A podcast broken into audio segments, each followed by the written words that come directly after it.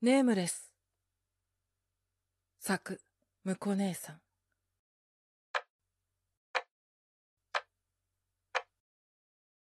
昨日はソファーで寝てしまっていたらしい。きしんだような体の痛みで目が覚めた。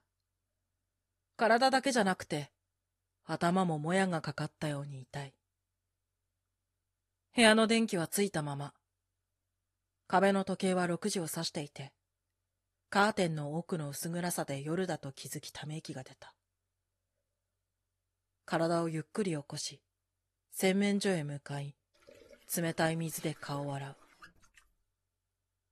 ふと鏡を覗くと、違和感があった。あれ？僕って、こんな顔してたかな？鏡に映るのは自分自身のはずなのに、知らない顔の男がそこにはいた。そういえば、昨日はどうしてソファーで寝たんだっけ？昨日は何があったんだっけ？今日は何月何日なんだろう？リビングに戻り、スマホを探す。散らかった床に落ちていたスマホを拾い、固まってしまった。パスコードが思い出せない。あれ、僕は一体誰なんだ？僕は僕の名前さえも忘れてしまったらしい。思い出そうとしても何も思い出せなくて、知らない部屋の知らない僕は、ソファーに座って頭を抱えた。すると、外から何か音がする。カーテンを開けると、窓の向こう側で綺麗な白猫が泣きながらカリカリと網戸を引っかいていた。開けてくださいにゃ。驚いたことにこの猫は人間の言葉を喋っている。言われるまま窓を開けると猫はちょこんと座り、ご飯いただけますか？と首をかしげた。僕は戸惑った。この猫は僕が飼っていたのだろうか。ご飯と言われても何をあげたらいいんだろう。僕は猫に何も思い出せないことを打ち明けた。それは記憶喪失ってやつですね。人間は大変だ。それより、ご飯いただけますか？僕は情けないながらも、ご飯のことさえわからないことを猫に告げる。すると、猫はいつも朝と夜にご飯をもらいに来る野良猫であること。自分のためにカリカリを用意してあること。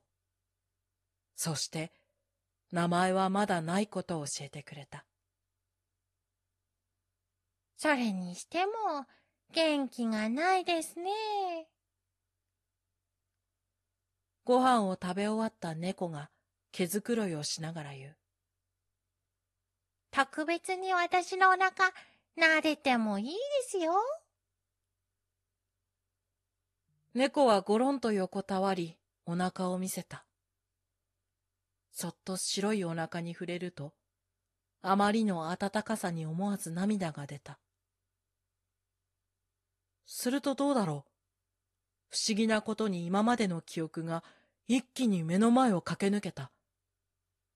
そうだ。僕は昨日恋人と大喧嘩をして別れてしまった。高校から付き合っていてあんなに仲が良かったのに、社会人になった途端すれ違いの喧嘩が増え、彼女はさよならと部屋を出て行ってしまったんだ。そうだ、僕は僕の名前も思い出した。